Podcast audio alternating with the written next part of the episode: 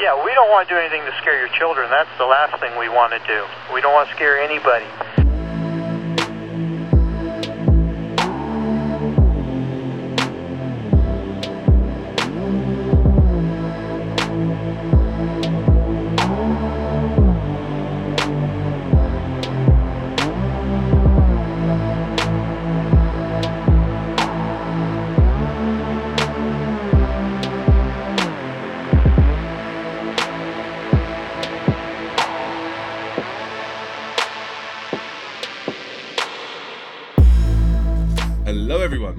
Back to Leftover. This is Arjun. And I'm Rory, full of the Christmas spirit.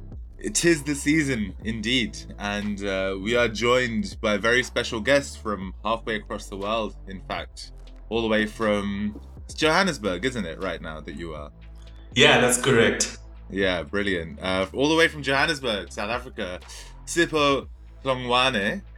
Uh, I hope I pronounced that correctly. Nailed it. Well done. uh, writer and journalist, writer and journalist, to discuss the enigma that is South Africa, um, and uh, and its its various different paradoxes uh, in the in the years leading up to um, the end of apartheid and the and the years since, and the um, and the, the the constant chaos that that surrounds the ANC.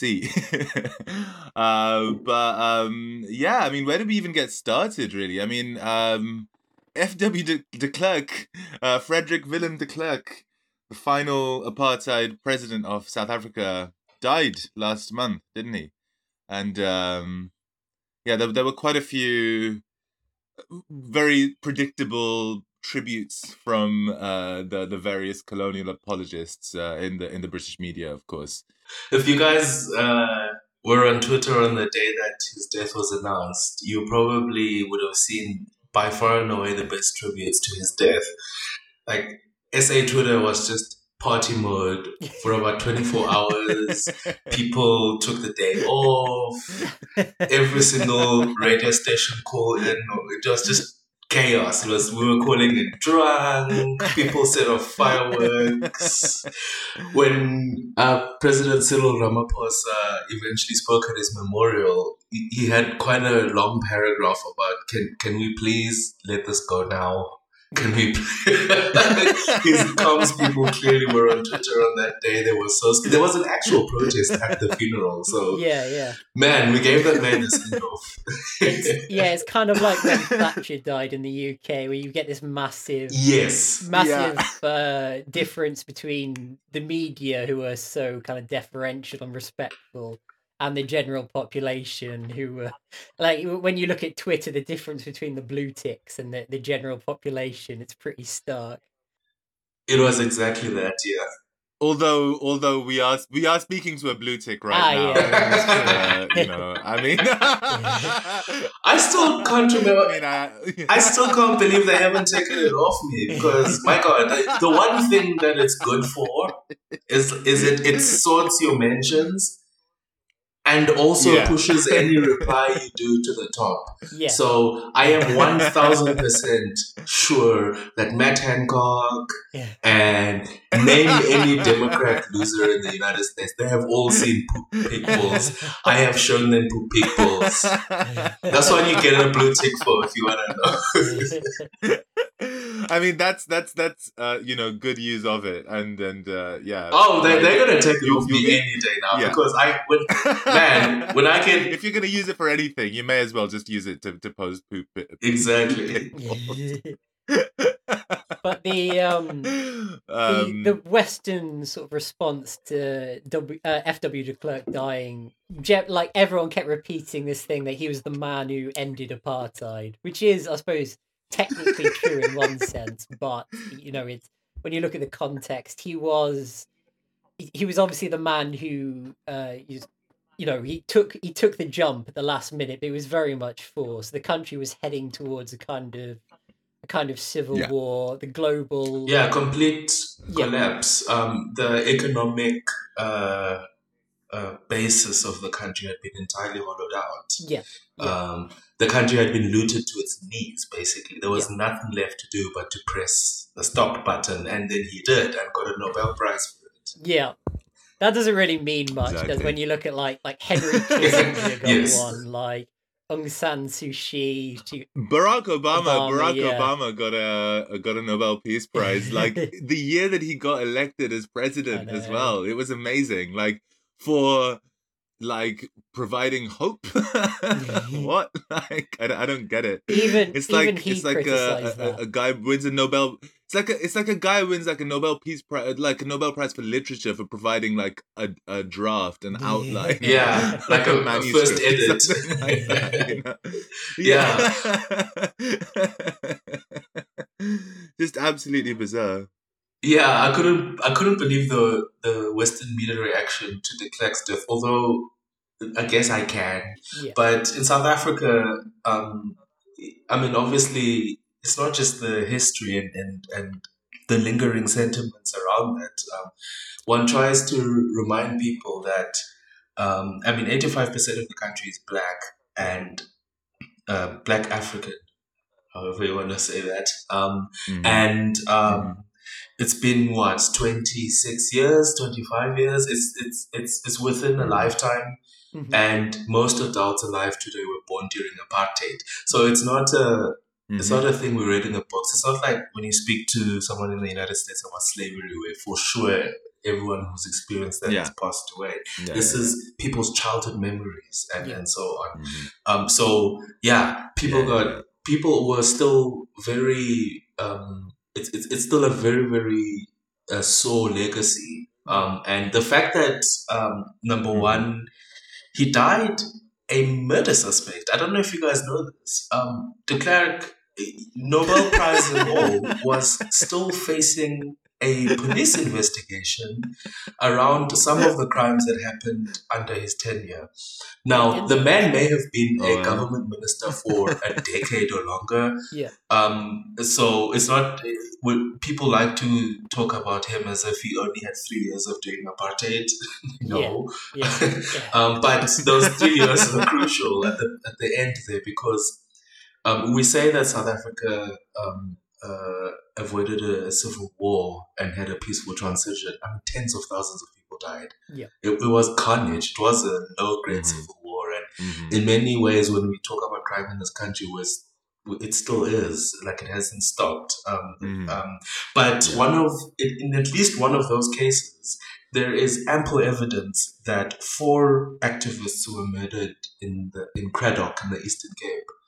yeah. Um, that order came Mhm. directly from uh, uh, the security cluster in the minister uh, uh, in the national government, which de Mhm. Klerk would have chaired. And there's an actual document with his actual signature in which those four men are named, and then the words are used: "We need to get rid of them, or we need to fix this problem." Gee, And then they were brutal. Uh, they were kidnapped by the police and never seen again.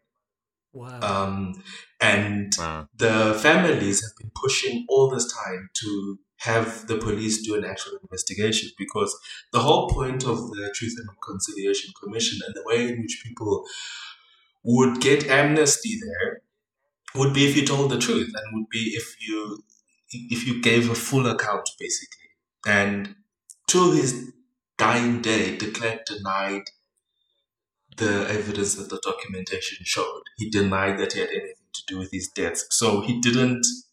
Um, uh, uh, the, the the TRC didn't apply to him, therefore, wow. um, and it was therefore an open murder investigation.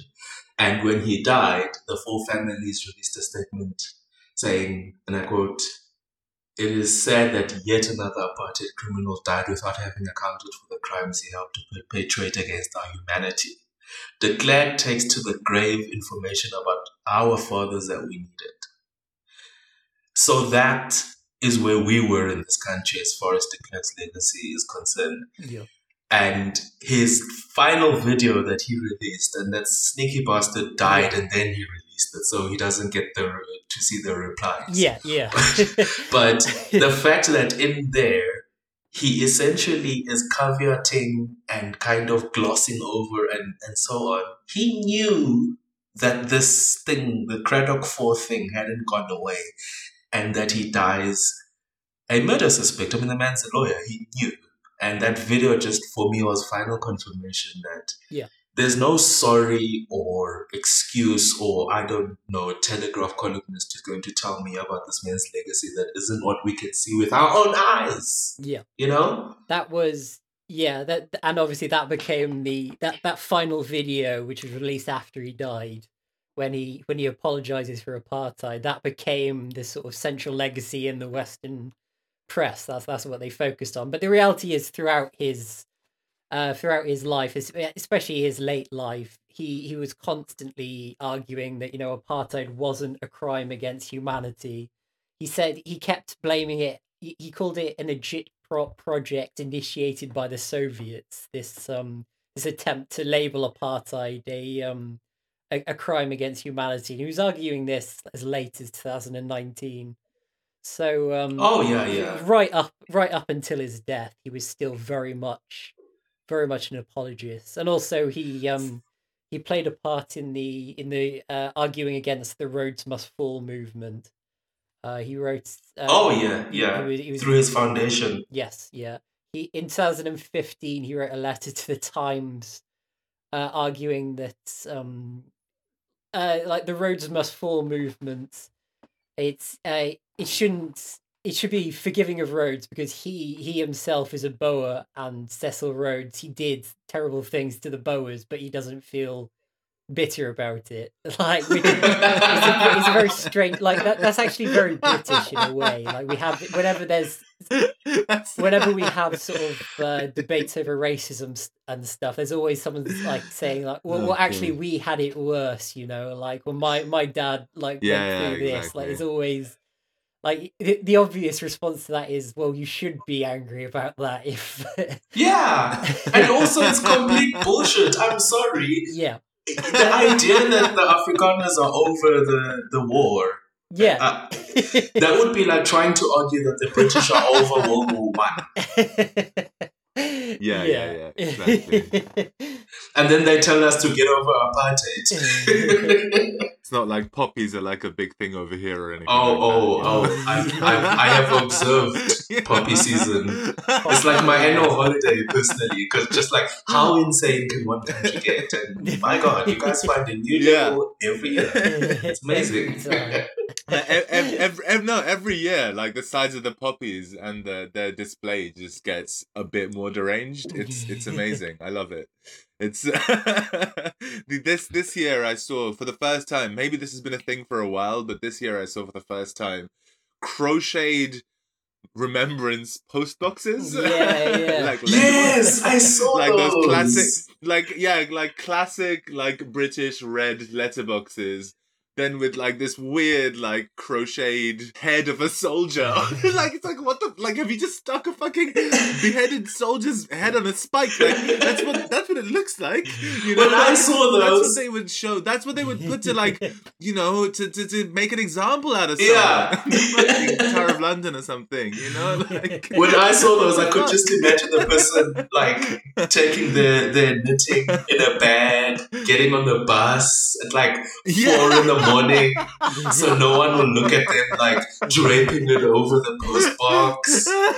Oh my god! It's like it's it's like it's like Adbusters, but for like Yeah. insane British boomers.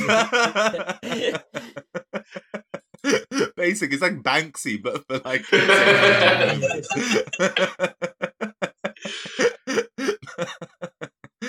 um, but yeah, just like on this topic of de Klerk's legacy, right, and uh, and the fact that like I mean he was being uh hailed by so many members, at least in the British press. You know, like I was saying, you know, for me, for me at least, uh, like in the UK, like that just seems so predictable when you look at, um, you know, as Rory was saying, you know, like the the the whole reaction to the the Cecil Rhodes debate, uh, Mhm. you know, around the you know Rhodes must fall episode, like around like 2016. And there is an article which we will come back to, Mhm. which I which I will absolutely have to share with with both of yourselves and the audience because because it's it's quite a, an incredible piece of writing.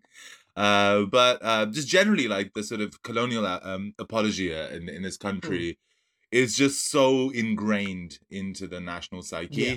and and like one of the most remarkable pieces of reporting I remember seeing in like recent years. I, I think this was back in 2018. You know, like about a year after the 2017 general election, right? You know, like when when the whole anti-Semitism stuff is like reached is starting to reach fever pitch at this point. Yeah. You know, like the whole like Wreathgate and the whole all of that kind of stuff Yeah, is like coming up at this point, and the IHRA definition, uh, you know, uh, debate is happening at that time as well. And you know, Corbyn is being like routinely portrayed on the media as like the next coming of Hitler. Like, like literally, like there's people on national fucking radio talking about how you know Jeremy Corbyn is going to reopen Auschwitz if given the opportunity. I mean, like literally saying those words. That's not even an exaggeration. That was Simon Heffer saying that. You know, and at the same time, I remember. I think I think it was like this the same week or the same day. Theresa May is doing like a state visit to South Yeah. Africa, and I think she was visiting Robben Island, and there's this like front page of some which said something along the lines of May walks in Mandela's footsteps, and I'm just Oh there my thinking, God. like, you are, you are, you are actually taking the piss, right? Like, this is a woman, who, Absolutely. um, you know, like this is a woman who who was like the head of the Home Office when they put out vans which told people to go home. You know, uh, they should have called it the, the Go Home Office. You know, but uh, she did. This is like this is a woman who like you know, you know is is is a member of one of the most overtly racist governments in in modern times. You know, like who's like yeah, David Cameron when he was you know in, in the Young Conservatives, like they were p- putting up posters saying "Hang Man, Hang Mandela." Yeah. You know, like I mean, these are the people who are like, you know, like thi- this is the breed of people that we're talking about. You know, like and then Theresa May said that she was proud of what uh, the British had done in South Africa. Yeah. yeah and like and, and and it's and it's and it's actually fucking incredible right and like uh and and so like when you see that kind of stuff like when you see this this country's attitude towards just like colonial history in general and then obviously its very specific role britain's very specific role in south africa Yeah. Yeah. like you know when you hear about like jacob rees-mogg talking about like concentration camps in the boer Yeah. wars which are like uh, as far as I know, the first recorded instance of like concentration camps in the world. Uh, uh, like just yeah, just the the sort of the, the way that he talks about it as if like yeah it was just a thing and they were actually not not even that bad you know like um like these there's this kind of like constant historical revisionism that, that that goes on in this country yeah like when you look at that and like when you look at the, the, the sanitization of like Mandela and all of that stuff that's happened since as well. Like it's it's it's just so predictable that like this kind of a reaction would It's happen. it's weird how defensive people get over figures like Cecil Rhodes, who was just a dumb rich guy. That, that's all he was. He was he was just Yeah. kind of like a Trump of of that era. He was he was just a rich businessman who named a lot of things after himself. You know, obviously, and to this day, you've got things like the Rhodes Scholarship. But you know, he's just just a guy throwing his money about. Like his his political career was a complete disaster. He, he was um, yeah, exactly. he, he was president of the Cape Colony for only like three years, and then he, he did like the Jameson riots, and the, he got completely owned by the Boers, and then died sort of Yep. in complete disgrace. So it's weird, like yeah, re- reading all these columns by like Douglas Murray saying like Cecil Rhodes, he's this symbol of our civilization and stuff. Like he is just he's just a random like old school rich guy. Do they know what that means when they say things like that? Do they do they want us to take that as face value? Because we remember Cecil Rhodes in this country. I don't know if you guys know that. That's the thing. Like, I mean, if you're saying that Cecil Rhodes is a symbol of like British civilization, maybe you are Yeah. right, but Yeah. not in the way that you intend. You know. Like he was this really dumb rich racist. Yeah, yeah, exactly. Like, Yeah. It is just it is just reactionary contrarianism though like if if students if Yeah. mo- mostly non-white students are saying Rhodes must fall then suddenly we've got to build him up as this heroic uh you know legendary figure to like d- in, flying in the face of all evidence so obviously you expect that from you know the spectator and and all these rags. Like that. Unfortunately, there's a cadre of uh, South African columnists and writers and so on who do take their cue from yeah, the Telegraph, the Yeah. Spectator, that, that sort of set. Mm. So you do hear that sort of argument quite a lot. Um, and it's quite pathetic the way that they so obviously want to be writing in the UK and um, going as far as, uh, uh, um, I mean, the local uh, liberal opposition party, the Democratic Alliance, will even models itself on Uh-huh. the, the Westminster model, but yeah, it doesn't make any sense because no other party is doing a shadow minister or uh, anything of the kind. Um, and every now and then you have to remind Are some they just are they just cosplaying like that? Kind of, yeah. cosplaying It's like so that? pathetic. It's so sad. Um, and we, every now and then you have to remind them that they live in South Africa. Uh, I'm trying to remember now some of the phraseology that they're trying to introduce. Oh, okay, good example actually is um, so we recently came out of the local government elections, and Yeah. the DA was campaigning very much on a "don't split the vote" uh, uh, strategy, Yes. which they try every every time. Um, and it, does, it just doesn't work because we don't have the first past the post system. no, So there's no such thing as splitting the vote. if you if you and because the South African vote is split in two, and you have a proportional ballot, and for your ward or your region, you can be a one percent or two percent party and conceivably have representation. yeah, yeah, There's just no such thing as splitting the vote. So these people are literally cosplaying being just the dumbest English columnists imaginable. They obviously all Uh-huh. think Boris Johnson's just the best thing that's ever happened.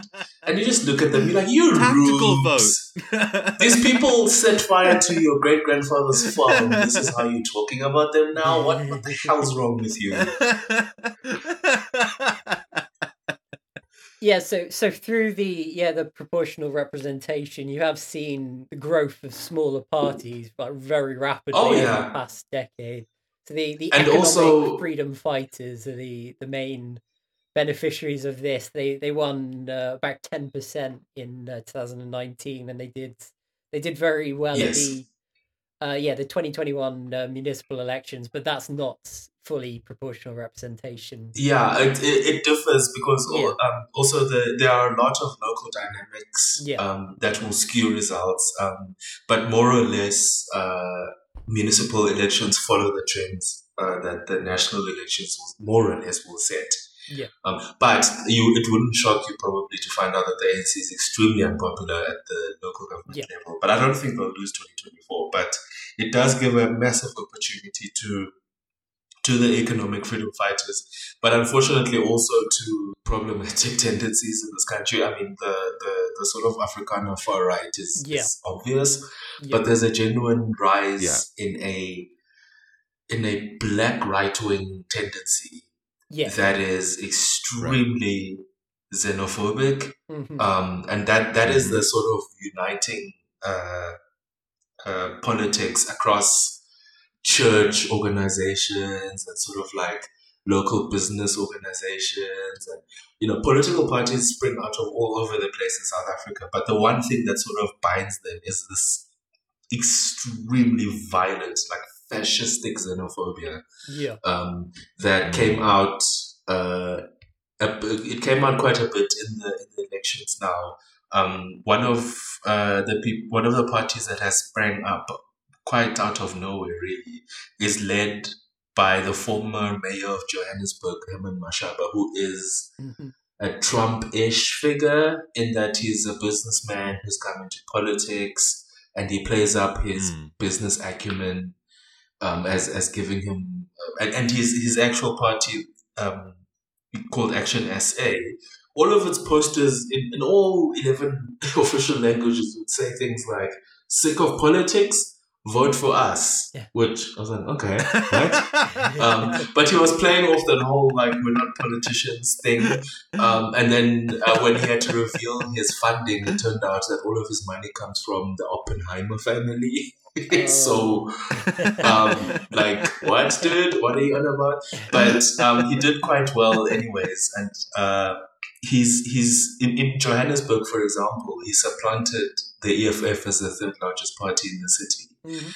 Um, but um, in other places didn't do quite as well. But yeah, we're seeing an extremely worrying tendency emerge of if, if you thought that the Afrikaans far right were going to be the the far right like problem in this country, I don't think that's going to be true in the long term. They they have a very set ceiling. Like when your target audience it comprises I mean four white people are four percent and and even so I mean you're counting children there and you counting people who vote for other parties and so on. So Yeah. there's a hard ceiling there. Whereas Yeah. if you go after black people, sky's in the limit, baby. And I am very terrified. just to be specific as well, um, you are referring to like xenophobia against, uh, you know, people coming from like Zimbabwe and like Yes. other neighboring countries, right? Yes, of course. Um, uh, obviously, uh, there's no such uh, opprobrium or animosity to Europeans or um, Mm, people from yeah. uh, other places. It's it's reserved for Africans. Yeah. Well, and, uh, uh, and unfortunately, uh, the Pakistanis as well, because um, so it, it- it's basically all about the the meager township economy. Um, wh- which you can just broadly understand as being the informal economy in this country, and um, there's there's very little penetration from the big corporations Yeah. you know the the retailers and so Mm-hmm. on. So there are all these networks of these mom and pop shops, kind of, Yeah. um, or we call them spaza shops here. And uh, over the last 10, 15 years, there's been a lot of competition from immigrants, uh, but especially from Somalia and especially from Pakistan. And Mhm. that has been the source of a lot of, of, of anger around uh, uh, immigration. But yes, um, I think the people who tend to get it the absolute worst all the time are sort of from Mozambique, Zimbabwe, Yeah. uh, Lesotho, so on. Traditionally, the the opposition, uh, since the well since the start of democracy, the the Democratic Alliance, they're they're this sort of nothing party. They're all over the place. This really kind of weak centrist alliance. So it, that's what really emboldened the ANC to to sort of go full front into this deeply corrupt, almost you know, sort of autocratic. Yeah, there's no real opposition Yeah, to the ANC in the country. And uh, luckily, we have a young democracy, and Yeah. our laws were clearly written by, quite recently by people who are paying attention. So you don't have this thing like you have in the UK or uh, in the US where you just have these anachronistic laws that just allow corruption. Like I just recently found out what the city of London actually is. I think what?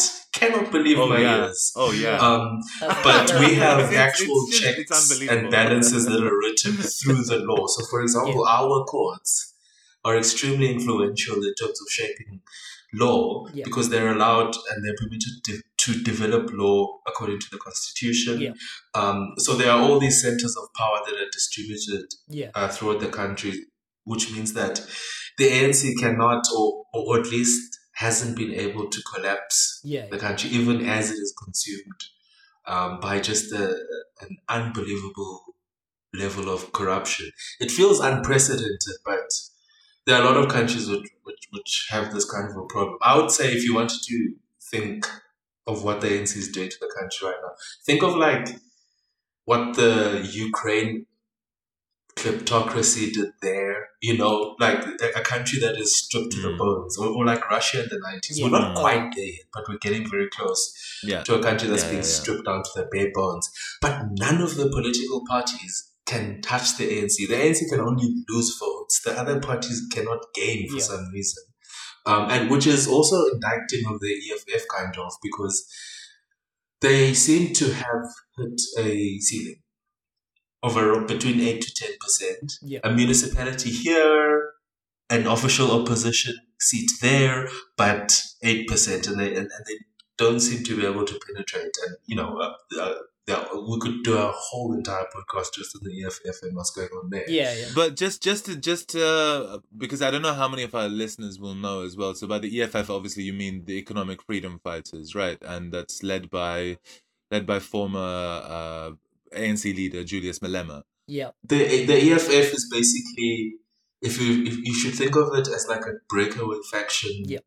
of the ANC, which still retains its left radical politics Yeah. and stances. So therefore, nationalization of the banks, of the land, of the mines, um, therefore free education, Yeah. and so on. Um, and and they they they're one of the few parties that have an outspoken. Uh, I mean, the EFF's uh, borders policy is the nearest thing to open borders I've ever seen. Yeah. Um, they are uh, extremely vocal and uh, present for LGBT issues. hmm Um, Mm-hmm. uh, problematic statements from some of the leadership aside, but you just don't see that uh, with African uh, political parties and so on. Sure. A, a lot of the evidence behind the the attacks on Malema and the EFF, it's all very spurious. Like the um, he it, so Malema he sang the song like "Kill the Boer" or something, which is like a it's quite like a traditional song in South Yeah. Africa. I think like Zuma sang it as well at some point, and then so it, it's The entire ANC said Yeah. that all the time. it's, uh, it, it's and then so it becomes a whole thing in the media. It's very sort of Corbyn-esque in uh, yeah. ha- Although there is an actual uh, corruption scandal Yeah. around a, a collapsed bank Yeah. called VBS Bank, and there seems to be graft there, I, but Yeah. it's in court, and uh, uh, so that's all I'll say about it. Um, yeah but there are innumerable just nonsensical scandals that have followed the EFF, uh, and it's because of their unapologetically black nationalist stance. Yeah. and uh, they and in many areas they're Marxist politics. Yeah. not everywhere, but in a lot of the places that count, they show up as Marxist, and of course, I mean, you can imagine how that plays in this country. So we should we should probably uh, go through the ANC uh, as a as a quick history. The thing which confuses people about South Africa is because they they see the ANC as a left wing party, which it it obviously was at, at its inception. And in 1955, they had this this freedom charter, which was very left wing. It called for radical nationalization, a redistribution of land alongside what we saw with the, the end of apartheid and, and full civil rights. But after after winning power in 1994, they implemented neoliberal reforms and they they they um, fully embraced the, the Washington consensus of the IMF, the World Bank, all of that. Of course, um, de Klerk was still deputy uh, deputy president at the time. This was part of the deal. So uh, we it, it was essentially a kind of a, a devil's bargain. Like the uh, in order to end this segregated social and political order, they had to uh, perpetuate the economic structure of uh, apartheid South Africa. This is kind of what Mandela had to compromise on, uh, sort of reluctantly. And then after that, uh, Mbeki comes in, who was, you know, openly quite a neoliberal, uh, economically liberal guy, um, and obviously, and uh, continues to um, implement free market policies, despite the fact that there was this, well, there's still to this day a tripartite alliance of the, which includes the South African Communist Party. So I think I, I think that's what people find strange. They look at they look at all the sim symbols and the sort of nominal uh, nominal parties of South African politics and think, oh, these are supposed to be left wing, and yet they're implementing all these this clearly very right wing uh, government and right wing state. The- People find it. Yeah, and I think if you remember what happened to uh, what is the name of the Greek uh, party, the sort of insurgent party that tried to Syriza. back Syr- Syriza. uh, Syriza, yeah, Syria, yes, um, and the sort of pressure that was applied there, and uh, uh, you know, in the age of of of, of uh, social media and broadcast television, we all got to get a good long hard look at what it looks like when a country just gets fucked, right? yeah, exactly. Um, as I said earlier, um, uh, South Africa in 1994 is a failed state in every possible Yeah. definition of the word that you can think of. Uh, we take on a massive uh, uh, bailout from the IMF, Yeah. um, and then there's the, the um, there was some sort of a financial crisis in the late nineties. Yeah. Um, uh, I remember twenty five percent inflation and so on um, um, on certain debt. Um, so South Africa goes through a number of really hard knocks. Mhm. Um, and basically, yes, the, the the National Party just went, all right, blacks, have at it. We're out of here. um, and that was basically what the end of apartheid was. Um, so all, all these romanticized stories that you hear Yeah. are just trying to disguise the fact that basically the apartheid government had run itself into the ground. Yeah. Um, and the the deal was basically South Africa was going to implement neo, neoliberal reform, um, and that's what uh, and that basically just ended um, the redistribution programs. I mean, never mind redistribution of land and so um, and, and and nationalization of mines or banks or anything. A, a program called the RDP, the Reconstruction and Development Program, was scrapped. It was going to basically it, it, it was going to basically flood the country with money. It was just going to build homes. It was going to build infrastructure. And at the time, we're talking about a country which only fifty percent of people had electricity. I think like Mm. only sixty percent of people had access to clean water and so on. The the, the opportunity was obvious. Yeah. And the benefits were manifest, but not to the ANC government. Um, and long story short, we went through a long period of of um, austerity, basically Yeah. developmental austerity, where instead of building roads, building schools, building bridges, um, I mean building clean toilets in schools, for God's sakes, uh, we still have a huge problem with toilets in, in, in schools. Yeah. Instead of doing that, we paid money back to debtors in the United States and in Europe. Um, and we're, we're, go- we're going to pay for that for generations. Um, and it's the reason why inequality is a dogged problem. Yeah. Um, now, obviously, I, I want to be clear the ANC has absolutely looted the state to its knees Mhm. but they were following the example that was set that was set for them by the government that exited in 1993. Yeah. Um, but the choice to not invest in poverty reduction, to not invest properly in, in turning this country around and in, in actually ending inequality is a deliberate political choice. Yes. Yeah, I mean, um, a, a phrase that I think gets quite commonly used uh, is that apartheid never died in South Africa, right? And um, especially not economic apartheid. And and like you were saying, you know, just the the compromises that were made in '94 um, in terms of the implementation of yeah, like neoliberalism and uh, World Bank, IMF uh, loans and things like that. The the knock on consequences of that, of course, Cyril Ramaphosa, who's the current president of South Africa, he he's a former mine worker, I believe, and and mine union mining union leader. He was a lawyer for the National Union of Mine Workers Yeah. and then became For for the for, for the he was a lawyer for the for the for the National Yeah. Union of Mine Workers. That's it exactly. Yeah, and uh, yeah, and then um, yeah, I mean, he was already he, he was already quite a quite a wealthy man by the time he was like in the negotiation room trying to kind of securing a lot of these compromises that that ended up happening. Right. So his money came afterwards, but he said he definitely helped set up his own ability to uh, to, Sure. to make money. And uh, but long story short, exactly. it's black economic empowerment. It was just like uh, it, it was share transfers to Black capitalism. powerful.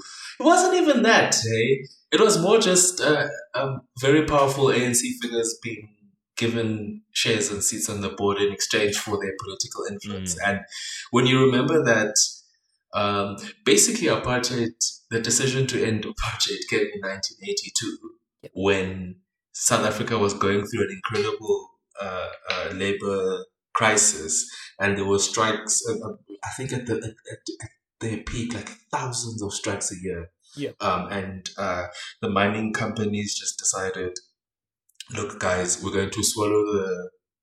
We're just going to do this. Um, apparently, the the word was we'd rather be Brazil than Cuba. And I mean, the shudder down my Mm. spine when I hear that. Yeah. Um, but and they said, look, we'll, we will accept uh, one man, one rule, which was basically the ANC stance. Yep. Um, and that Yeah. that decision led to in 1985 a delegation of of uh, executives met the ANC in Zambia, and lots- that was that, right? Yeah, but I mean, uh, yeah, just just just regarding the idea that like, yeah, um, you know, economic apartheid in particular never really ended. Like you were saying, you know, the the economic inequality that continues to persist in South Africa. It's, I mean, it's one of the most unequal countries in the world in terms of wealth distribution. Uh, um, and um, yeah, even now, like a lot of the promises of land reform and wealth redistribution that the ANC made in their platform to actually become the ruling party, they were never really fulfilled, were they? And um, like this was sort of my understanding as well was that like a lot of the land that was owned by white farmers, by extremely wealthy white farmers, was actually owned by the government still, by by the public banks basically at that point. And if the if they wanted, they basically could have just taken them and nationalized that land if they if like they could have just like reclaimed it but they, yeah like you were saying it was like a very deliberate choice not to do that right and to you know continue the status quo as it as it was So there has been an amount of land restitution, uh, which is a separate thing from land reform. Yeah. So what most people understand when we're talking about land in South Africa is some process that basically gives land back to the majority, right? But um, the reality became that aside from certain of the very worst cases where communities were living right next to the farm that had been taken from them um, from whence they'd been expelled. Um, you know, land gets given back. Um, in some cases, people literally resettle. In other cases, people will accept some deal. Um, but a lot of that land was commercially developed, and by by the nineties, I mean, the logic of capitalism had meant that you're now talking about a few number of very large landowners Yeah. um, running incredibly complex farms. Yeah. And South Africa is an extremely water scarce country. And so it's very, di- agriculture as a whole is very dicey, and most people are moving to the cities Yeah, right? So, um, aside from people who came and said, This used to be my grandfather's land, here's the proof, and had that land given Mhm. back, land reform per Mhm. se has not happened. No. Um, we haven't had basically land being given back to the people. Um, and there's, I mean, pick your excuse, you know, uh, when, when I speak to agricultural economists and so on, that's who, that's who you hear from. Hey, these people don't know how to run these large scale farms. Um, and there have been cases where it's been done badly, and yeah, people have just been handed a farm, and the government doesn't Mhm. give them the liquid cash that you need to run a farm. yeah, They don't get the right loans. Yeah. They don't get anything, and of course it fails. And then guess what? That's that's what gets held up in media as this is what land restitution is. This is what land reform is. yeah. yeah, Um, yeah, yeah. So I, I I honestly don't know what our future holds in terms of the land because yeah. I'm also keeping one eye on the extremely rapid effects of climate change. And in Yeah. South Africa, it is ludicrous. It, it is Mm. starting so Mm. quickly. Yeah. About four years ago, four five years ago, Cape Town almost ran out of water entirely. I mean, can you imagine a city of uh, over a million people, no water? Um, it, it almost uh, uh, got that serious. So I am wary of black people finally being, you know, some gesture is made and it turns out we've been given back a desert. Yeah. I But, don't think that's going to be a solution. But that, that's the that's the thing. The i- agriculture is small in South Africa. It's less than five percent of the economy, and it's still overwhelmingly over seventy percent of it is owned by white people. Um, Yeah. on very big farms, overwhelmingly making things like wine, sort of luxury wine. Like in this country, Yeah. the South African wine is typically sort of more towards the higher end um in terms of like price and stuff it's quite it's sort of fairly posh so like when you when you think about like land reforms and you, obviously it makes people in the west very nervous to hear about some land reforms and redistribution and expropriation without compensation but the reality is when you've got a a country um, with this extremely slim agricultural base uh, which can't achieve self sufficiency or anything like it at the moment. And with climate change as well, sort of uh, eating away at that, you do need some you you need to take measures for your own security in order to uh, have any kind of sustainable state in the future. So it is Yeah. it's very reasonable the the talks for for land reforms, but yeah, it, as soon as you say mention that, the, the Western press goes absolutely crazy. They start thinking of Zimbabwe and all of that. Yeah, and last, just I think just uh, in the last month, um, a amendment to the constitution for expropriation without compensation was defeated. Yeah. Um, after a long, a lengthy process, and it was very illustrative of the role that the ANC is playing in the democratic state now, Yeah, where it it acts as this weird referee. But when I say referee, like the, basically the guy who was refereeing Liverpool Tottenham yesterday and just making just the most horrendous calls you've ever seen. Just like letting one side have everything and just just Red carding the other side. two foot everyone. over and over. Yeah, exactly. and, and in this in this analogy, Harry Kane being the the, the, the white landowners. that's, But- a, that's a good metaphor. the, the ANC basically took an EFF because the EFF ran on uh, getting an amendment through, or at least uh, uh, uh, presenting it in Parliament, and and they did that.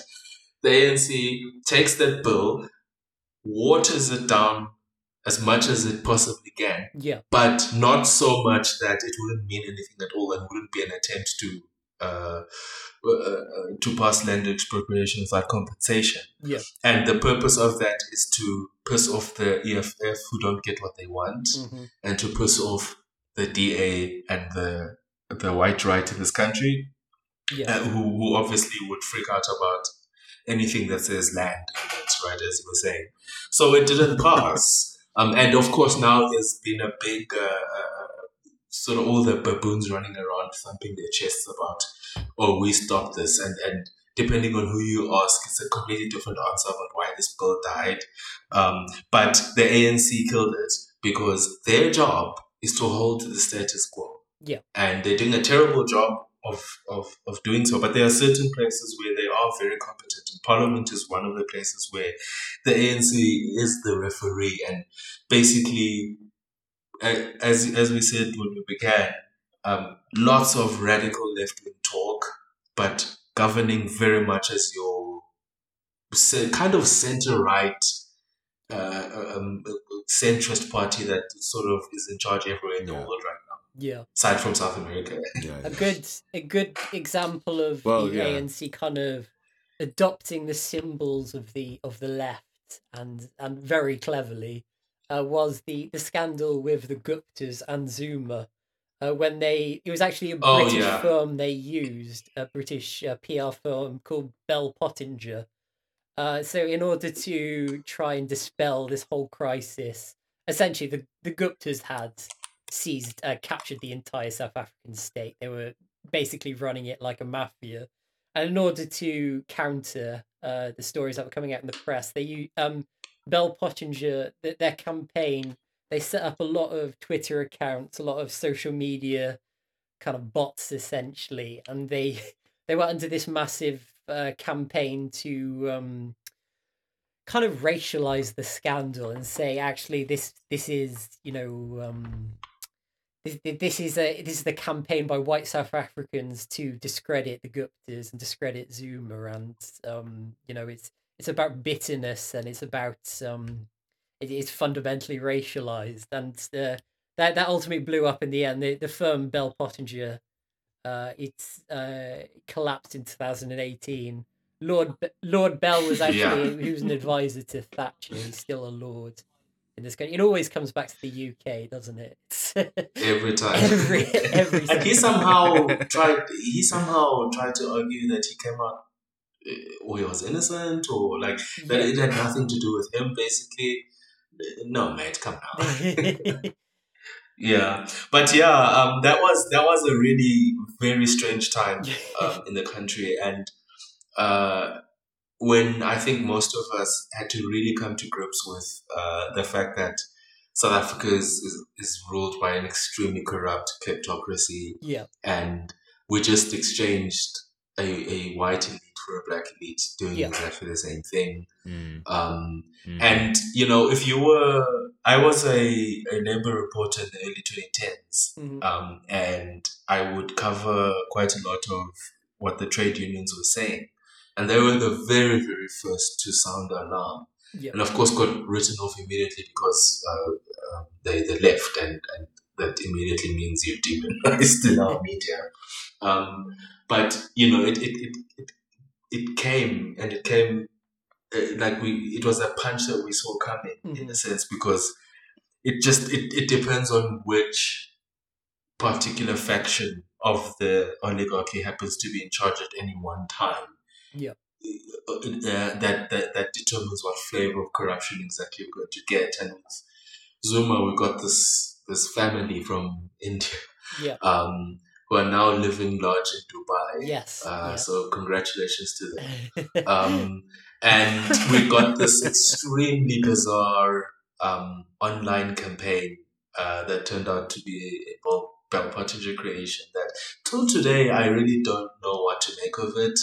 Um, I, I, I, I don't know. Some of their tactics made absolutely no sense whatsoever. I mean, they put so much money into Twitter, for example, and um, South Africa, Twitter doesn't matter as much, you know. Yeah. Um, they tried to buy a Yeah. newspaper Yes. and a TV station, but the overwhelming media in this country in terms of uh, listenership is radio by far and away oh, really? um, Mm. and they just never they Mm. never attempted to uh, use that as a influence medium. Mhm. But when you think that this is a bunch of uh, bunch of the worst cokeheads imaginable sitting in an office in London, um, Yeah. trying to picture what a campaign would be in South Africa, they made a, a campaign that would make sense in England. You know, Twitter, Yeah. uh, newspaper, TV, yeah. right? Yeah. Sto- stoke the culture war. Yeah, yeah, yeah. Um, and, but which is not to say that they didn't do damage. And there are, I mean, there are co- ex-colleagues and people are, and acquaintances and people I know who got targeted and harassed. And Yeah. like, a- a- as much as we may laugh at being so irony poisoned and being so online that, Yeah. that you don't feel anything anymore, like it gets to you after a while. Yeah. Um, so And obviously there you know, is, I don't want to underplay. there is a big history of uh, anti-Indian racism, obviously in South Africa. They were during the apartheid years. They were, I think, they were classed the same as blacks, pretty much. In or was there? Yeah, but but with with some differences. Yeah, it was just typical uh, divide and conquer tactics. Yeah, tactics, you know. Um, and and uh, that history is not history. It's it's Oh, yeah, it's yeah, yeah, Now. I mean, I mean, with all the things that happened Yeah. with the riotings, like Yeah. lynchings and, and, and actual like racist race lynchings, like it's it's all very present and Yeah. um, so they look if you want to cause problems in this country, if you want to stir up feelings, there are some very obvious uh, uh, go-to points and some very obvious uh, buttons you can push. Yep. The good news is that the there was a definite backlash after that, Mhm. and part of the reason why uh, Jacob Zuma, uh, uh, so basically um, at the ANC conference, which elected Cyril Ramaphosa, Mhm. Zuma tried very, very hard to get uh, Dr. Nkosazana Dlamini Zuma uh, to be the ANC president. I mean, she's a respected cabinet minister. She's a very influential figure in our politics.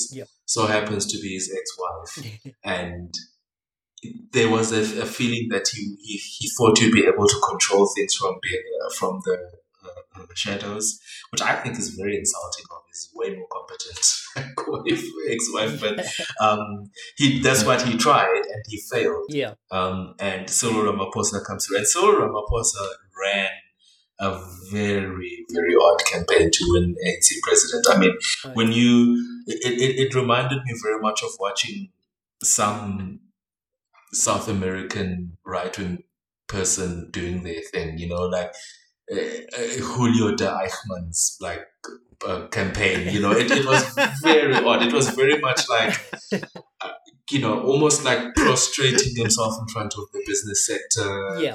He he went on this massive splurge. He was paying ANC salaries. He was just buying everyone off. It was so naked and obvious. Um, and he was like, "Oh, I'm the good, clean one who's going to go against the corruption that you're seeing. I'm the one who's not captured by the Guptas or whatever." Um, and he won by a tiny, squeaky majority, tiny, very, very small. Um, and the thinking was that uh, Jacob Zuma wanted to influence the outcomes of the commission that is now investigating the what we call state capture, which is just basically like, yeah, the country was was the country was infected by this gang Mm. that that like just took over the all and diverted all the contracts to themselves.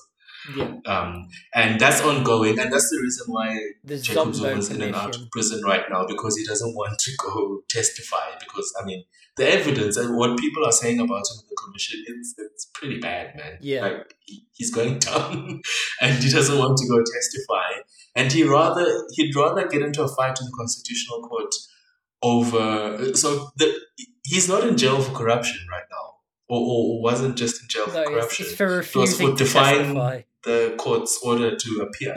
Yeah, it's incredible, isn't it? They just yeah. It's just The- This commission just said, "Can you can you please come and talk to us?" And he said, "No, thank you." So he got fifteen months in prison, and I will not be responding.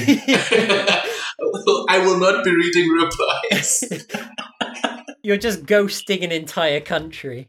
Our our current correctional services minister is he, he, he was the head of um our our spies, our intelligence agency um, under Zuma and is his close ally. Yeah, So he was just like, I, I'm just gonna let you go and, and like and, and like we're not gonna notice.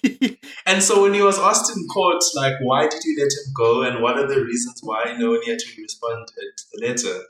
And he was just writing like, oh, because like I thought like, geez, we've never done this to a president. Hey, that's not a, so I'm gonna let him go. And then the judge just writes there that that's not a reason. Sorry. Um, so now, in fact, this morning, his uh, uh, his legal team are trying to um, uh, appeal and, and, and keep him out of prison. Yeah. So, hey, fingers crossed, he might go back to jail and we might have another spurt of rioting because Yeah. none of the people who instigated the July thing have been arrested. yeah, I'm not lying, not a single person. yeah, yeah. And they know who it is, by the way. They know who did it. They know who the instigators are. Yeah, yeah, just yeah. none- and it's because it's it, it's you can't arrest your own comrade, man. Like you, you know, you can't cross certain lines. yeah. It's solidarity. It's class solidarity, and it's the same thing like over here all the time as well. Like, I mean, do you think anyone's gonna get like? Which is why whenever they, you know, like they they pull out the stuff about like, oh, Dominic Cummings broke lockdown. Like, who? Like, Yeah. do you think anyone's gonna give a shit? They don't like, give a shit. Do you Yeah. think anyone, like he's gonna face? Do you think anyone's actually gonna get like and and like cer- a certain demographic, a certain demographic of people, your FPP lot care a lot about that, but like they're like literally the only people. Like your ordinary person doesn't give a shit about it. Like honestly, um, and it's the same with this like fucking Christmas party nonsense. But um, you know, but when we're talking about like this decline of the ANC, right, and like especially in the uh in terms of like just their broader legitimacy and um you know their their left wing credibility and all of these kinds of things like um the Zuma years were like really like from 2009 to 2018 were like really like really marked that decline didn't they and and like one of the most sort of significant events of that period was the the Marikana massacre Yeah. 2012 right do you want to do you want to do you want to tell us a Mhm. little bit about that like the Yeah, it was a it was a very tragic uh, story. Um, so basically, there are always strikes in South Africa at, at one place or another, and this Mhm. happened to be at Lonmin, Yep. uh, which is a British company, Yes. um, and was the fourth largest platinum producer until it got bought out, I think, by Anglo someone else Yeah, um, it's- years ago. It's a subsidiary And- of, of Lonrho, which is the London Rhodesian Mining and Land Company Limited. So yeah, it was a London based company. That's such a cool name. we love it. Uh, yeah, Lonrho. Um, Um, Lonrho also weirdly they owned the Gu- no, not the Guardian, the the Observer newspaper throughout the eighties. Seriously? yeah, that's really odd. So it it's since Wow. it's since gone bust. It's now Sibanye-Stillwater. So it's a it's a South African. Yeah, yeah. now. Um, and um, so uh, uh, basically, uh, there had, there had been quite a succession of very unsatisfactory settlements with the uh, National Union of Mine Workers, um, and the decline of the South African trade union movement in of itself is, is just so telling and, and, and kind of really led to Marikana in its own way because they kept settling for worse and worse and worse uh, deals. Um, one of the ways Yeah. in which they got bought out was um, there was some deal which said that um, all uh, uh, trade union bosses, all the presidents and secretaries general and so on would get a salary that was commensurate with the market rate for a chief executive in South Africa, which is like t- up to you can make 10 million pounds a year as a CEO in this country. Wow. Sure. I mean, sure. when we're saying most unequal country in the world, uh, the the very wealthiest people in this country make money like they live like in, in, in Silicon Valley or something. Yeah. Um, Oh, and sure. all of that was. I'm from I'm from India. Oh, I- right, it. oh hell yes! Okay, so so no further explanation necessary there. But um, Yeah. the and, basically the workers really felt betrayed and they felt a genuine sense of, of this split this this Mhm. bourgeoisification of, of the uh, trade union leadership in this country um, and there were all kinds of things happening at the time including a split within the congress of south african trade unions um, in which the more outspokenly left-wing radical national union of metal workers of sa split off and took some unions and left the union of mine workers.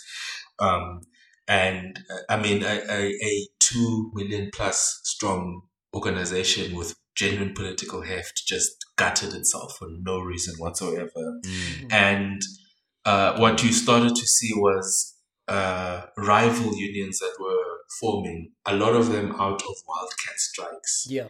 And then NUM started to take the side of the mine bosses in terms of dealing with the wildcat strikes for very complicated labor relationship reasons I shouldn't go into because it will take far too long.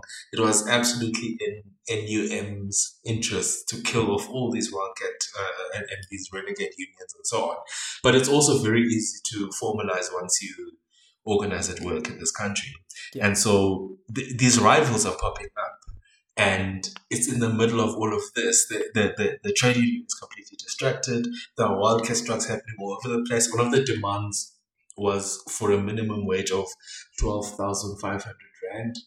Um, and at the time, the minimum wage in South Africa was around 4,000 Rand, uh, which is, I can't do maths, it's nothing. Um, and um, uh, uh, I, I personally, my reporting, uh, one of the first stories I did around Marikana was speaking to some of these so-called uh, rock drill operators, these very legendary figures Mhm.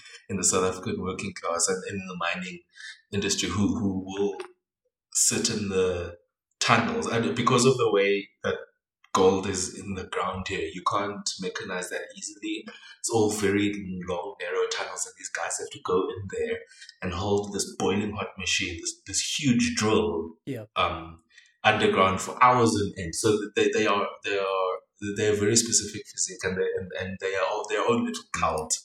But these guys were making like 4 or five thousand rand a month, and they, there were all sorts of problems with with garnishee orders, with money coming out. That and, and these guys um, um, wouldn't be f- so uh, financially literate that they will know how to navigate debt and so on to so that they don't take this massive hit in their paycheck every month and so on. All these things are adding on, right? Yeah.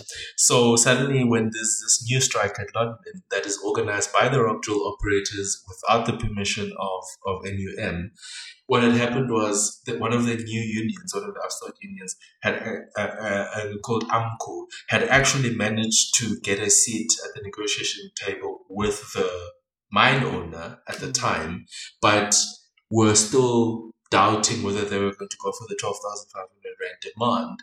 And suddenly these rock drill operators say, okay, we're going to form our own one. So these guys formed a wildcat strike out of the renegade, out of disobeying the renegade union. So th- they was they were that determined about that demand that they were willing to forsake everybody, including the union that they just joined and formed. um, so it's in that crisis that suddenly all these men are shot. Um, and uh, basically, what had happened was that there had there had been a march in which two security guards had been killed because um, uh, they had been barricaded, Yeah. and then they freaked out and Mhm. shot into the crowd, and then the crowd took them out, and then the police get called, and that's where the president, at, the time, the deputy president of Yeah. the country and Lonmin director writes this infamous email Yeah. In which he had been one of his colleagues had written to him saying, "Hey, please sort this out. This is what we pay you for." And then he wrote an, an an email and he sent it off to the police and asked for concomitant action. I mean, after these guys, but, you know, let's be honest. After two security guards have been murdered, yeah. he asked for concomitant action. Then we also the, the, the result of that. Yeah. Um, so, Yeah. and then obviously that then spills out into a major uh, uh, scandal that that that um, um, in part helps to propel the career of the EFF because they they played that one 100% correctly at each and every single beat, including Julius Malema turning up, a a- I think, two days after the massacre. He was the first politician to show up there. Yeah. And he spoke, and uh, uh, uh, till today, like a, a big contingent of the EFF members in parliament are actually people from that community Yeah. which is something incredible that the EFF does, which is Yeah. they put they put actual working class people in parliament. Yeah. Which, I mean, where does that happen? And that's ultimately what what's so terrifying about them, isn't it? That's what um that, that's where a lot of this demonization comes from, the fact that Absolutely, yes. Um, that's the, yeah, basically. um, yeah. So and and and the the sad thing about Marikana genuinely is that in spite of being this real breaking moment, um, and such a shocking scandal. I mean, it was on live television, and it went on for months afterwards. Um, these attacks on these on these miners. I mean, it wasn't a one day thing.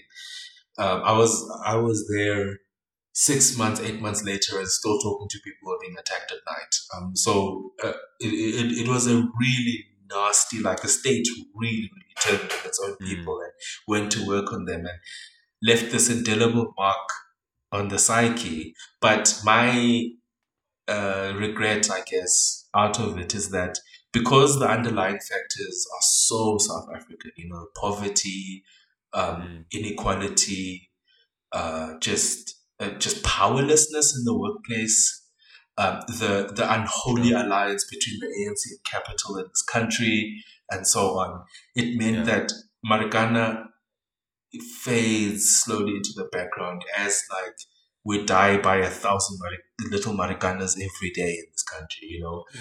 And so that like impact that it had at the time has really waned, um, uh, uh, and to the point where Cyril Ramaphosa is now genuinely like, if not an outright hero, but like a, a well-regarded figure amongst the sort of you know your sort of average person in this country who only thinks about politics when they have to vote.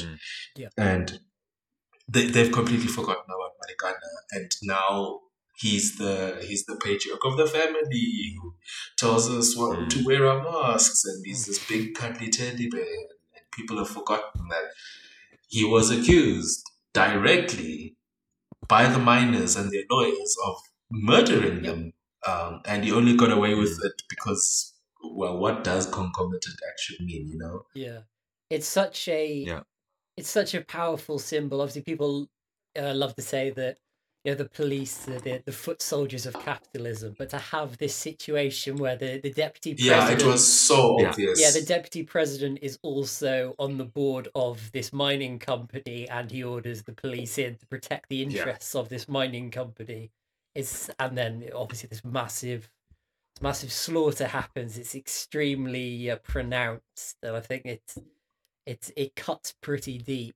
there is there is this um video clip which does the rounds every so often uh of a bit from a Oh, Trevor God. Noah stand-up set from some years ago where he talks about the Marikana massacre and it's genuinely one of the most Yeah. vile pieces of like if you can even call it stand-up comedy that that you've ever seen because it's just pure apologia for the Yeah. state Oh, yeah. for, uh the police and like genuinely just just like the first time I, I remember seeing that just like being absolutely stunned because even up until that point like my my views on him were oh he's like a fairly sort of whatever Yeah. milk toast harmless lib whatever but after watching that no this guy is fucking vile no this is this is like you like this is Yeah. just one of the worst pieces of I- like entertainment quote unquote I've ever I get the sense that he's kind of like James Corden, that he's not liked in his own country, but he becomes very popular in in America. He's got that Well, unfortunately, unfortunately, he is, he is um, he does have his audience here, but it's because of the fact Yeah. that ultimately quite a lot of people actually agree with his viewpoint, and I, I learned that to my shock uh, as a reporter Mhm. at the time. Um, and in spite of making some genuine gains, I mean, this was still back when I, I was a true, true believer in, in journalism. And Yeah.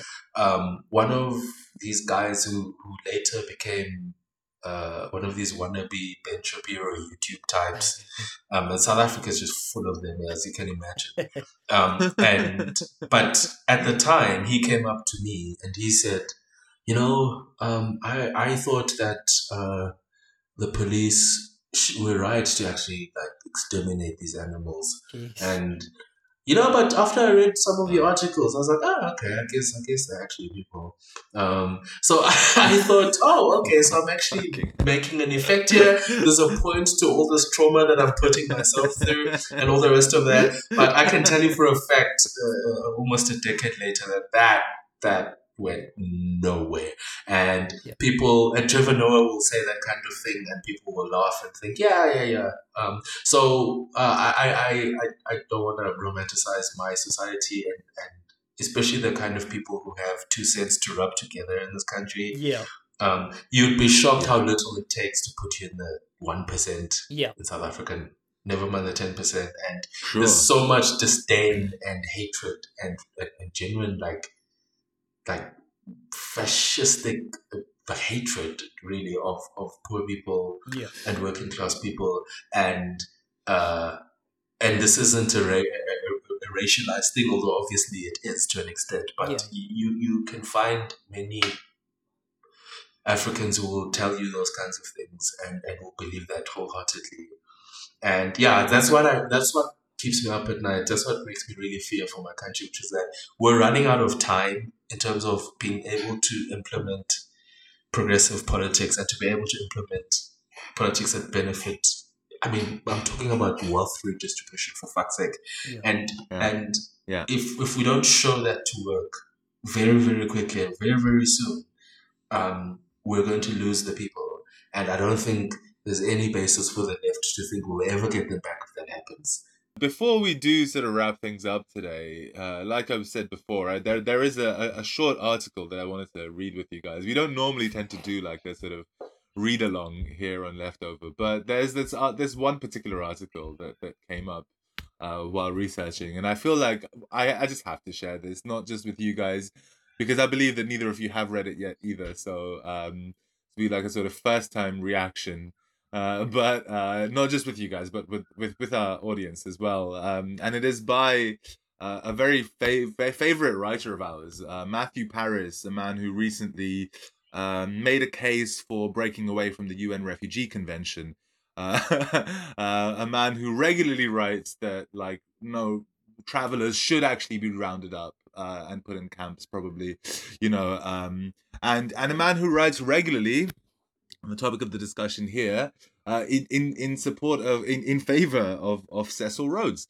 Uh, and, and this is an article that that Matthew Parris wrote uh, back in 2016 in you know our favorite publication uh, of all, really, the the Spectator. Um, and uh, you know, like just just a place where you know you're gonna get the most normal takes. In. You're gonna get the best Ghislaine Um, just the Maxwell most- yeah, like- Uh, possible. exactly. You know, like in like you you see just pieces like in defense of the Wehrmacht, in defense of Ghislaine Maxwell, in defense of Golden Dawn, in defense of Keir Starmer, In defense of uh, Zemmour, what was that French fascist?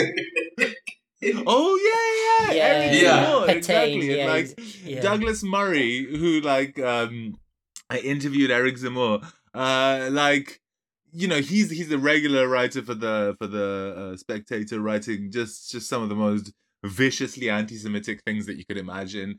Um, but yeah, so uh, this is Matthew Parris writing uh, in uh, back in 2016. Uh, this piece is entitled "Here's My Solution to the Problem of the Cecil Rhodes Statue at Oriel College," and it begins. Lobengula was the second king of the Matabele Ah. in what is now Zimbabwe. He was also the last. Cecil John Rhodes smashed his authority and broke his tribe. The Matabele, a breakaway people from the Zulu kingdom to the south, had been making their way north, and by the time Rhodes arrived on the scene, were in effective control of a vast area of southern Africa, stretching from the Limpopo River and the Zambezi. Matabele land was rich was rich in minerals, and the tribe was being pestered by white prospectors. Rhodes saw his opportunity. He made an ally of Lobengula, who had been king since uh, 1869, and in 1888 persuaded him to grant Rhodes's emissaries an exclusive deal known as the Rudd Concession. Lobengula could not read or write, and key parts of the understanding were verbal, but I've never heard it seriously disputed. And here's my first favorite sentence from this uh, from this article. Even in the unwaveringly pro Rhodes version of history I absorbed during my Rhodesian boyhood. Is he still- Still calling it Rhodesia in 2000. And, well, when was this written? 2019 or 2016. that is so creepy, man. yeah, That's a exactly. huge red flag. Ro- Rhodesian boyhood. Oh my god. um, so, so it has never been di- seriously disputed, even among pro Rhodes version of history, that that Rhodes tricked Lobengula. As a king, he admired and trusted the dynamic white man, in whom he recognized the qualities of leadership. For one hundred pounds per month, a steamboat, and one thousand rifles plus ammunition, Lobengula believed he was selling the mineral rights to his territory. He didn't. Uh, he didn't realized uh, uh, editor he didn't realize uh, Rhodes intended to occupy it. Rhodes himself described the concession as so gigantic it is like giving a man the whole of Australia. Within a year, Rhodes had attained a charter for his company so that legally he was unassailable uh, the eyes of a suspicious British so that legally he was unassailable the eyes of a got a suspicious British government again. yeah. Who is writing this in the eyes of a British government? He was yeah, this is like, painful. man. yeah, maybe, maybe. Uh, who is editing this? Uh, you know, uh, I, I, I do closer editor, ed- editorial control on my Medium blog posts than this. um, soon, prospectors and settlers and a police force moved in on Rhodes's orders. The Maxim gun followed. The Matabele uh, re- uh, rebelled in 1893. They were utterly defeated. Lobengula, deceived into selling his people for a mess of potage, had fled. I died. He died a few months later of an imported disease, smallpox. I recall, even among the hardened white supremacists among He's whom I grew referring up, to his family an there. embarrassment. Oh my gosh. I mean, at least he's being at least he's being honest about it, right? An embarrassment about Lobengula's fate. I should like to have known him. Witty, sharp, and every inch a king, according to those who did. He comes across as having a generosity of spirit. That was his undoing. Do you ever see a chameleon catch a fly? He asked, towards the end of his life. The chameleon gets behind the fly and remains motionless for some time. Then he advances very slowly and gently, first putting forward one leg and then another. At last, well within reach, he darts out his tongue and then the fly disappears. England is the chameleon, and I am that fly. I mean, that's a pretty apt metaphor. Yeah. I admire. Now here's here's my like like here's where it starts to get really good. This is in Matthew Parris's own words, the next paragraph. I admire Rhodes tremendously. I admire his achievements, and I'd argue that what is now Zimbabwe is the better is, is better for his life and work. His racism was routine for his era. No, it wasn't. was not unusually cruel. He was It was censored by people who lived at the time. They said, dude, calm down. Contem- con- contemporaneous to him, contemporaneous to him, there were many people who said that this. Oh, I hate it so much when they say that. uh, so his his racism was routine for his era, and he was not unusually cruel. So I would not blame him for his racial attitude.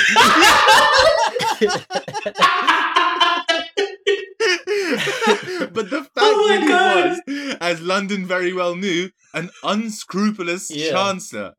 Rhodes was a dreamer, an achiever, and a rascal. a lover, a fighter. this is so good. This is actually so good. So, following paragraph, it goes Oh I've been observing with a certain doubtfulness the high horses on which both sides in the dispute over the future of Rhodes' statue at Oriel College seem to be riding. I wouldn't dream of removing it, but that's partly because I admire them.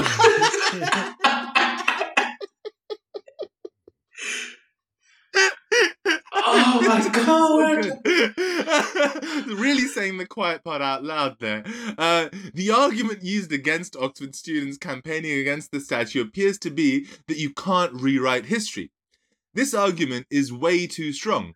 I don't remember hearing it from Tory friends when a Baghdad mob was toppling the statue in 2003.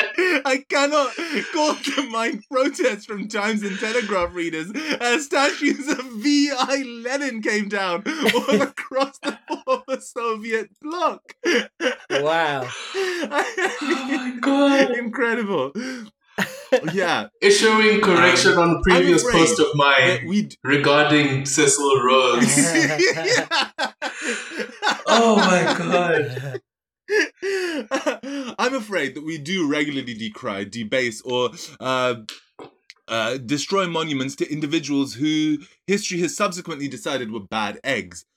Personally, I'd leave in place the many statues erected to General Franco in Spain and retain the names of the many town squares named after him. But I do understand the feelings of those millions who think otherwise. Oh my god. That's very magnanimous of you, Matthew. It's really good that you're probably not running cultural policy in Spain. just, just gonna put it out there. Um, Oh my god. so, and, and and I'm telling you, like this this article, it really, up until now, whatever you think you've heard in this article, you have no idea what's coming next. All right. okay. So here's a modest proposed compromise.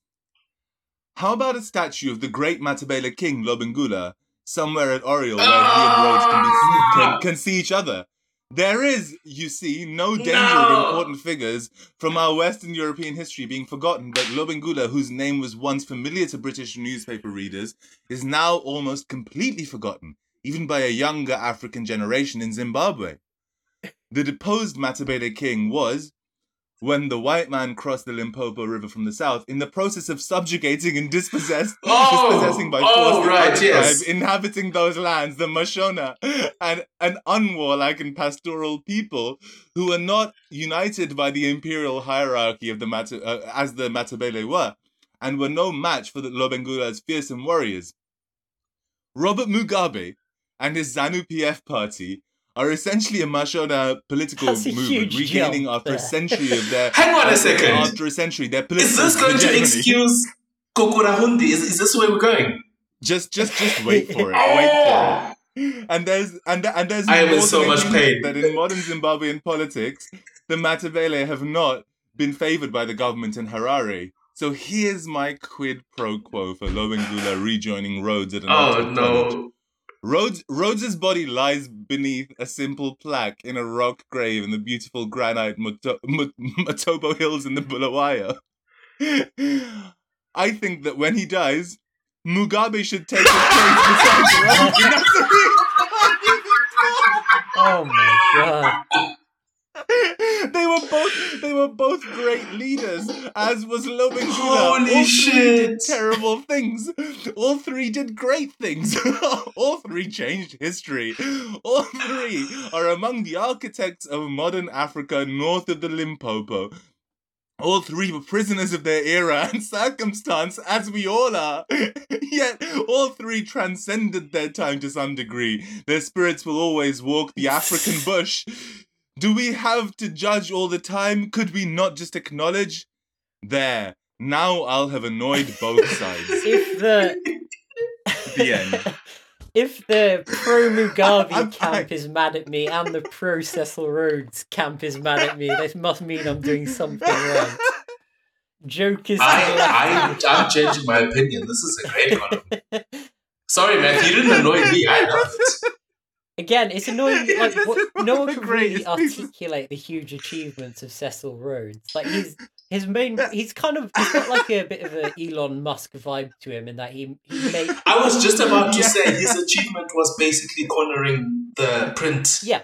Attention. That's it. yeah, and he he, he had all He got all the newspaper articles. he he had a he had all these huge dreams of like building the uh, the Cape Town to Cairo railway when he got nowhere near it at all. Like he, he didn't Yeah. even get through No. like Congo, like about like a quarter of the way through. So it was like he, You couldn't do that today. no, no, I don't think the Chinese could. no, probably not. It's so it's, it's very it's very Musk esque in terms of how it's just a just a series of empty It, it is the Las the Vegas loop, of his isn't time. Yeah. yeah, exactly. Oh my god, that was the SpaceX of his time, basically. just trying to trying to get on top of the amount of apology and so he's he's pro Franco Mugabe and Cecil Rhodes and but also he admires I- Lobengula, the Machiavelli. And I genuinely think he actually thinks that the 1980s massacres were some sort of a cosmic justice or something. yeah. My God, dude. Oh my god. I mean, this is a man who has, in this very article, admitted to growing up among Yeah. white I was just gonna say this is In the most Rhodesian article I've read in a long time, and this is the thing that I try and tell people who aren't as familiar with South Africa or just Southern African politics, which is like Yeah. you can be a Tea Party liberal in this country and have a newspaper column and so on, and believe straight up Nazi shit, Yeah, oh yeah. and you're a liberal, and that is like the middle life. That is like that is so Rhodesian. It's absolutely perfect. Oh Hmm. my god. oh, definitely. Um, Uh, but yeah, I, I don't know. Did you guys have much more to sort of discuss? Because I'm also keeping an eye on the time, and I think otherwise we can probably wrap things up. What What do you guys reckon? Yeah, that's a good spot, I reckon. I think as we've just given everyone brain Yeah. damage, we should probably uh, wrap up. Yeah. much to, much to think about i think that's what we've given them food for thought yeah just just a massive thanks Yeah. for today in that case before i just keep on saying yeah no like it's been really really great uh as always but uh no honestly this has been fantastic very informative and uh yeah i think for myself uh, i think all of our listeners as well so yeah this has been absolutely fantastic thanks so much for today um, Yeah, thanks for like I said at inviting the beginning it's been a pleasure um like I said at the beginning as well, did you have any plugs or any Um, any, any any shout outs or any social media before we go? I'm only sporadically a dirty columnist these days, so. but um, I guess you can follow me on Twitter at Comrade Sipo. I'm good, Craig. So Mhm. Uh, that's where you can mostly find me. Um, I follow back if you call. So There you go. that's that's an offer from a real Bluetooth uh, follow back. So definitely You know, Think about it. Put your make sure your make sure your best tweets are pinned when you're following. Yeah. You know. Uh, yeah, just just a huge thanks again for today. It's been a lot of fun. I uh, really enjoyed it. Um, as always, I'm Arjan at Arjanistan And on I'm Twitter. Rory at FW the bitch.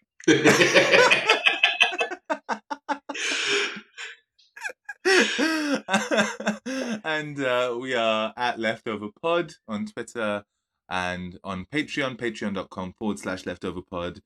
In case you don't know, we have posted our first ever Patreon episode, so do check it out. It's a monthly review for November, and we are going to be doing these monthly reviews moving forwards as well, uh, as well as written content. So yeah, do keep an eye out. Uh, lots of exciting stuff coming up. Uh, massive thanks to all of all of the people who are already supporting us, and yeah, if you want to get access and support us like what we do, please do that. It makes a big difference. uh, and uh, yeah, other than that, obviously a huge thanks to Connor for the production, to Cardio for the music, all of you for listening, and we'll catch you all next time. Cheers.